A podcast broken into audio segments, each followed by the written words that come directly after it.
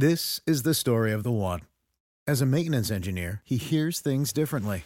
To the untrained ear, everything on his shop floor might sound fine, but he can hear gears grinding or a belt slipping. So he steps in to fix the problem at hand before it gets out of hand. And he knows Grainger's got the right product he needs to get the job done, which is music to his ears. Call, click grainger.com, or just stop by. Grainger, for the ones who get it done.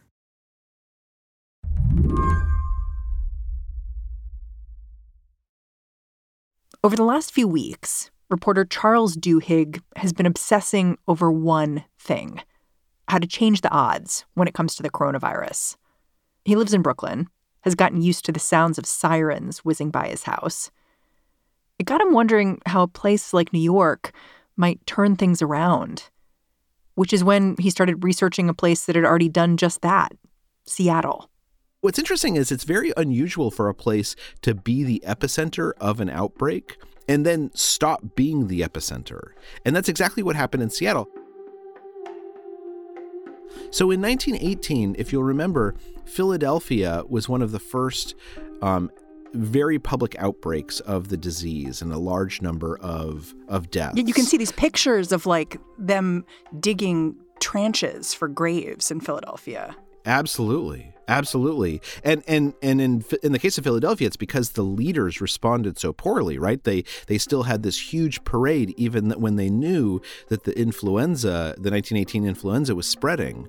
But what's interesting is that Philadelphia remained somewhat of an epicenter throughout the entire pandemic. I wanted to understand what did Seattle do that caused us to suddenly stop referring to it as the epicenter of this disease?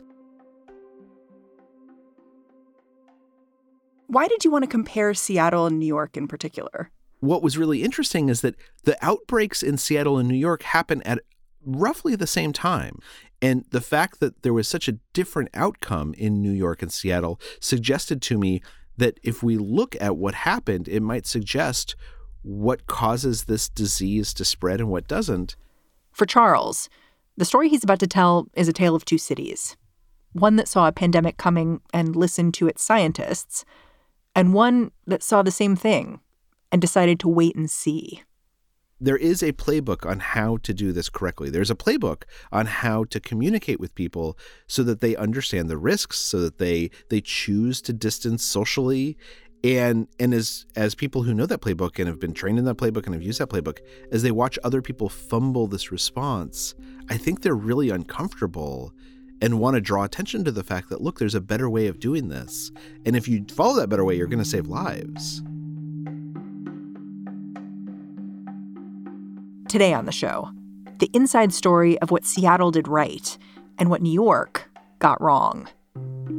I'm Mary Harris. You're listening to What Next? Stick with us.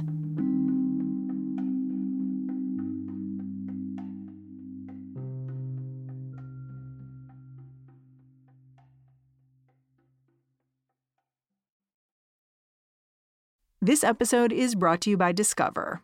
When it comes to your finances, Discover wants you to know they are the credit card that is always there for you. With 24 7 US based live customer service, everyone has the option to talk to a real person anytime, day or night.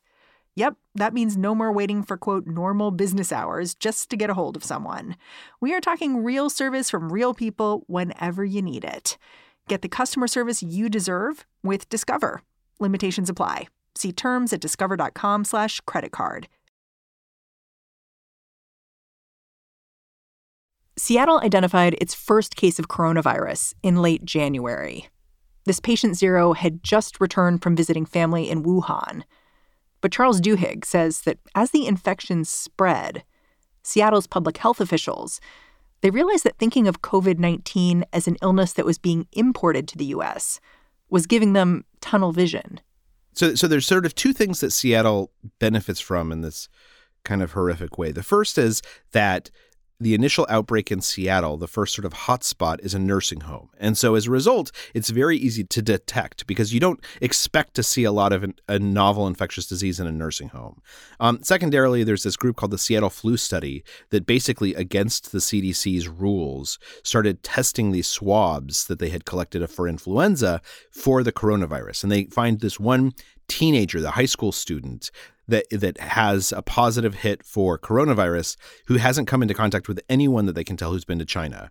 So Seattle knows very early that they have community spread. Because in the nursing home, those people haven't left necessarily. And so there's no, oh, they went to Wuhan and they got it there. And with the high school student, it's the same thing. That's exactly right. Community spread turned out to be only part of the problem. Public health officials immediately knew they were going to have a messaging issue to deal with, too. I mean, I think the best way of explaining that is something that Mary Bassett said, uh, a former New York Department of Health commissioner and who's now at Harvard. And she said, the thing is that it's just really hard for humans to wrap our brains around exponential growth. And what exponential growth means is that at the beginning of a pandemic, you, you can go from a very small number of cases to an immense number of cases so quickly because you're just doubling every single day. Like there's that old um, that old story about like someone who makes a a deal with I don't know, some king or something like that, that they're going to put one grain of rice on the first square of a chessboard and two grains on the second and then four grains on the third and eight grains on the on the fourth and that the king has to pay him whatever is ends up on the last square of the chessboard and of course it's like more rice than has ever been produced in the history of humanity and that's kind of a good example that like that seems like a, a, deal that all of us would take when we're looking at the first four or five squares on that chessboard because we have a really hard time thinking in terms of exponential growth. And that's why at the beginning it matters so much what you say because literally hours and days can make the difference. For seattle this meant thinking about what officials could say to prime the public for the much larger changes to come one of the most important things that they did is that they they tried to send these signals to make clear to people that something had changed, something important was happening here. And so there was a big push to close the schools for exactly that reason. Because not only is closing the schools means that kids aren't spreading the disease and their parents have to stay home, and so their parents aren't spreading the disease, but it also sends a signal, right? If you if if they tell you all the schools are shut down, it makes you say, "Oh my gosh, something important is going on here. Like I got to pay attention to this." The other thing that happened happened is that Dow Constantine, who's the executive, which is like the the mayor of King County, he called Brad Smith, who is the head, the president of Microsoft, and Microsoft, remember, is based there outside of Seattle, and he said to Brad Smith, "Look." I know that you guys haven't had any cases of COVID or any cases of coronavirus among your, your employees, but will you do me a favor and will you ask everyone to work from home? Hmm. And Brad Smith was like, sure, if you're asking me to do this, I'll ask everyone to work from home you know, it sort of maybe even seemed like an overreaction at that moment. But but Brad Smith said, yes, I will do this. And then Amazon did the exact same thing. They asked many of their employees to work from home because Amazon is also based in Seattle at their headquarters. And as a result, you wake up one morning and 100,000 fewer cars are on the road. And so one person I was talking to, a Seattle resident, said, You know, I was just driving to work and I knew everything had changed. Like the roads were just empty. I was used to, you know, that a drive that usually takes 45 minutes took me 13 minutes. And so I knew like something is going on, something serious. Part of what I thought was so interesting was that I went back and looked at the press coverage of Microsoft shutting down.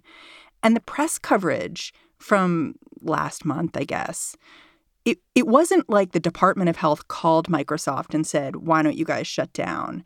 It was Microsoft makes the decision to shut down and, and why did they do that? And I thought that was particularly interesting because, in a way, it means that the Department of Health was kind of playing chess and gathering these allies and making these kind of invisible reinforcements around the work they had to do. Absolutely. Absolutely. Because what Seattle didn't do, and what the King County government didn't do, is say, we asked Microsoft to shut down. Because what they want it to seem like, and which is accurate, right? Because they don't have the power to force Microsoft to shut down, is they want it to seem like Microsoft has made this decision by looking at the evidence and has decided we ought to shut down this is a chess game, right? And and and the people I talked to, they would talk about it that way. It was described to me sort of as a game. Like What's the most extreme thing that we can say today that people will actually listen to, that they won't scoff at? And and given what we think is going to be happening 4 days from now, what's the most extreme thing we can say tomorrow so that 4 days from now we don't regret not having said something? It is a game. It's a game of psychology where you're trying to persuade people basically to do something that like seems nuts, that seems like it's not in their own interests. When again, there's no clear evidence that they can see around them that they're at risk. So the world around you is like reinforcing this idea that something's changed Yes. and something important is happening. That's exactly right. And that's critical because again, what you're if this works, what you're doing is you're asking people to make huge sacrifices for a disease that they cannot see, and if it works, that they will not see. If I do see that, then I'm in danger. And so, what you have to do is you have to try and convince people to behave when you can't prove to them that they are at risk. And the way that you do that is by changing the environment, by keeping people home from school, by keeping people home from work, so that when you look around, you say, man, something feels off. I just. I'm uh, they're right to be telling me that we need to stay home because when I walk outside, it feels scary and different. The health officials calling the shots in Seattle, many of them had been through the same training program that had prepared them for exactly this moment. They'd been part of CDC's Epidemic Intelligence Service. Can you tell me a little bit about who the Epidemic Intelligence Service is and, and what they do? Yeah, it's it's a great program, and um, it's it was started in 1951. It's actually harder to get into right now than Harvard, that has a lower acceptance rate. And what they do is they they get hundreds and hundreds, sometimes thousands of applications every year, and they usually choose between 50 to 100 people per year to become EIS officers. And they're they're physicians and they're veterinarians and they are public health PhDs and they are statisticians, and they bring them in and they train them for two years. And as part of the training, what happens is that not only do you learn all of the the eh, knowledge of the CDC about how to fight an epidemic, but you also become the front line for whenever an outbreak occurs. They send EIS officers into the field to go and kind of man the the front line to try and fight fight the disease and figure out what's going on. And it's a really wonderful organization. And what's most important and most interesting about it is that it's only two years long. Um, many of the graduates they stay with the CDC, and they're actually referred to as EIS officers because they actually receive a military commission when they're in the service. But those who leave the EIS, about 91% of them go on to work for public health departments in cities and states and in counties. And as a result, most of the major um, health departments across the nation are run by EIS alumni. And both New York City and Seattle have people in their departments of health who have been trained by the Epidemic Intelligence Service. But how they were That's exactly treated right. by their political actors is really different. Yeah, and in, in Seattle and in Washington State, um, many of the the Epidemic Intelligence Service (EIS) officers and alumni are in very prominent positions. In New York, um, they're in slightly less prominent positions, although New York has one of the best public health departments in the world. But most importantly, there's this long history of tension between City Hall and Mayor de Blasio and his own health department. For years, they've kind of been at each other's throats. And this is true for the de Blasio administration with many of his agencies. And as a result, when a number of the EIS officers and public health epidemiologists came to City Hall and they said, look, you need to act quickly. They said the same thing that people were saying in Seattle. We need to start saying things right today to get everyone ready to stay home tomorrow. The mayor's office essentially said to them, we think you're politically naive. We we don't trust you. We we we we think you're overstepping your bounds and that you're giving into panic. It got so bad that two of the top health officials in New York City had to threaten to resign if de Blasio didn't start moving faster to shut things down. When this ultimatum was initially reported, the mayor denied that anyone had threatened to resign. But according to Charles, the Department of Health officials eventually reached a compromise with the mayor about their demands.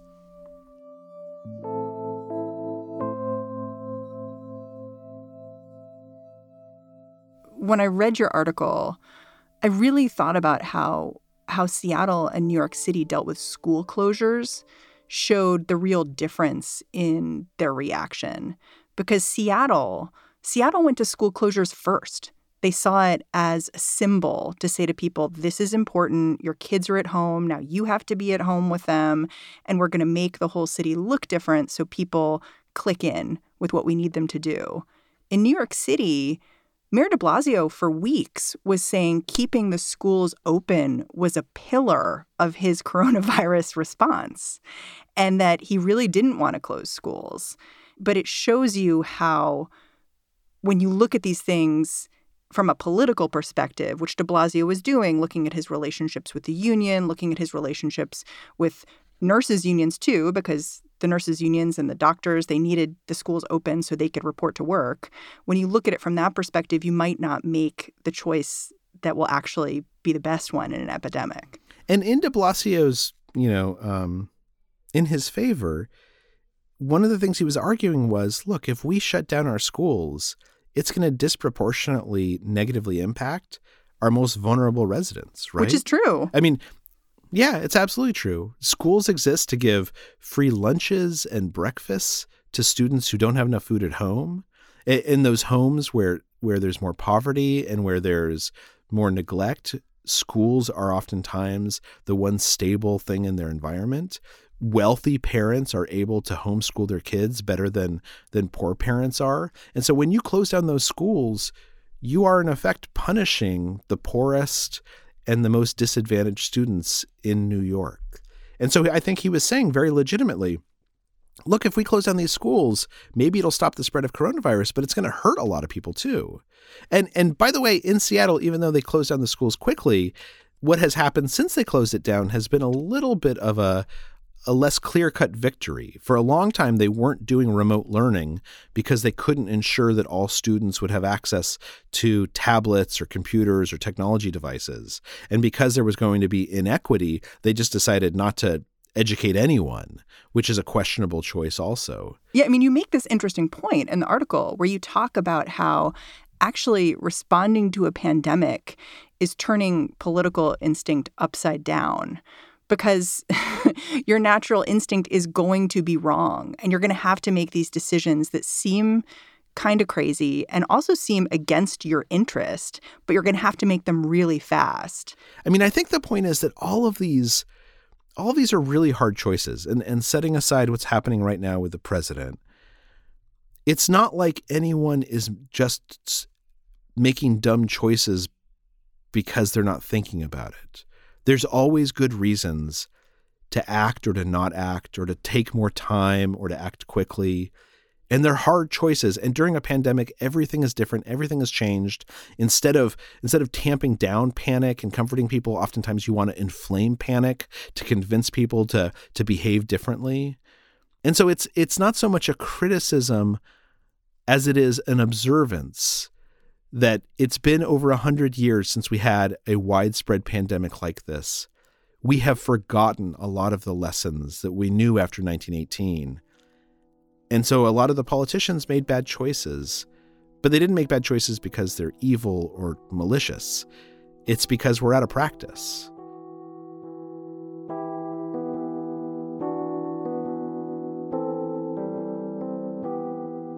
Nearly two months later, when you compare these cities, the numbers are stark. Seattle has suffered more than 500 coronavirus deaths, but New York's tally is more than 22,000. We're at this really particular moment where states and cities are talking about opening back up. I remember really early on I was speaking to a scientist who used to work in the White House who was laying out the fact that we were all talking about flattening the curve, but really what was going to happen was that we would flatten the curve a little bit and then things would open up and then we'd begin to see things rise a little bit and would have to clamp down again. And so we're at this moment now where we could see more cases again. We don't really know because things are opening up.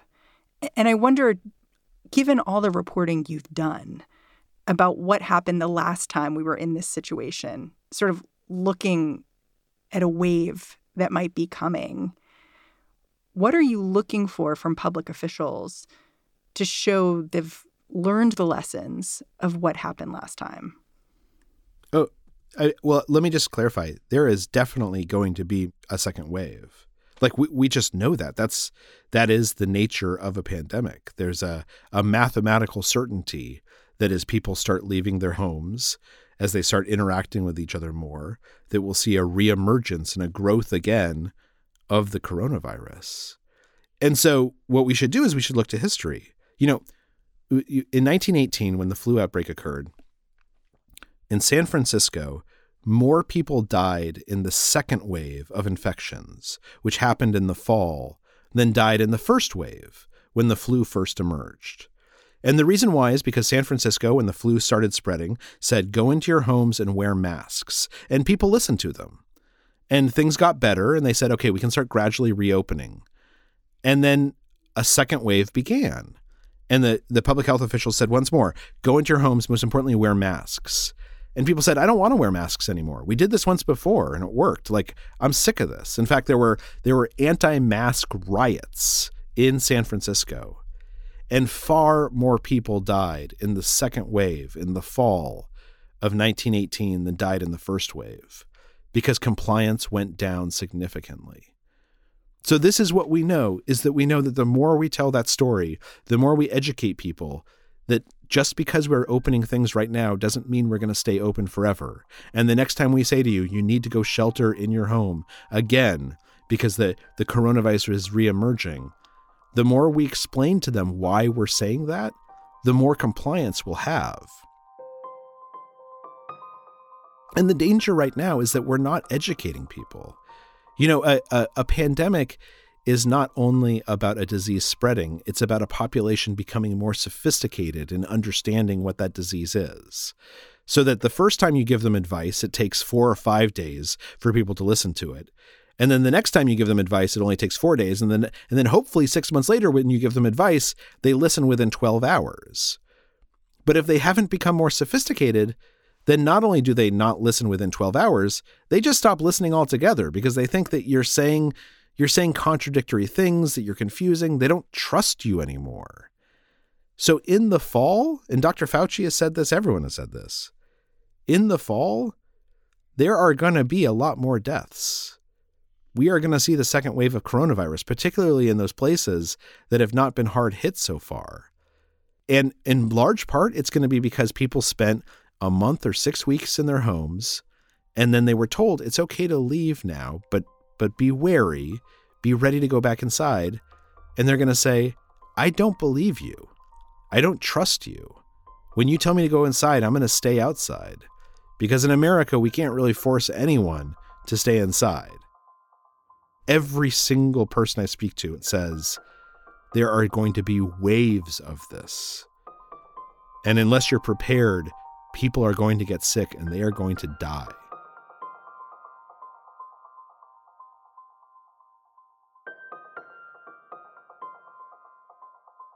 Charles Duhigg, thank you so much for joining me. Thanks for having me. Charles Duhigg writes for The New Yorker. He also hosts the Slate podcast How To, where one of the things they're helping listeners navigate is this funny pause we're all finding ourselves in. He's got a segment called Quarantine Q&A, and he is taking your questions. If you haven't checked out how to, go do that. Maybe start with how to actually enjoy working from home. That's their latest episode. And you can email the show quarantine questions and anything else at howto at slate.com.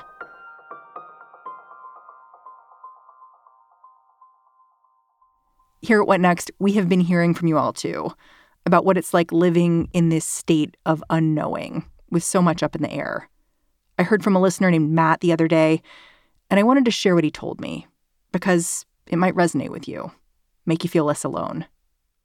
Hey, Mary. This is Matt calling from Atlanta, Georgia, the day before we're supposed to reopen the economy.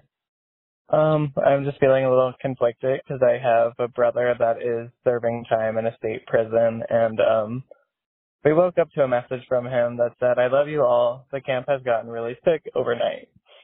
They're moving all of us to the gym. No telling what I'll be able to call. I love you all. Keep the paperwork going. Kiss the babies for me. I'll be okay. God's got me. I love you all very much. And I just hope this isn't the last thing I get to read from him. Um, thank you to yourself and all of the What Next team for uh, telling important stories. You've definitely made me feel less alone. So have a good day. Everyone stay safe. Bye. Matt, I really hope you and your brother are staying safe. What Next is hosted by me, Mary Harris, and produced by Danielle Hewitt, Mara Silvers, Mary Wilson, and Jason DeLeon. I am so heartbroken to say this, but it is Mara's last day with the show. She's headed to the Montana Free Press. She's going to be a fantastic reporter there. Look out for her. All right, that's the show. We'll catch you back here tomorrow.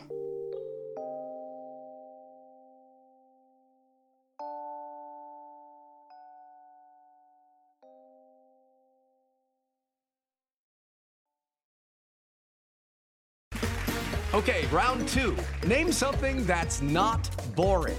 A laundry? Ooh, a book club. Computer solitaire, huh?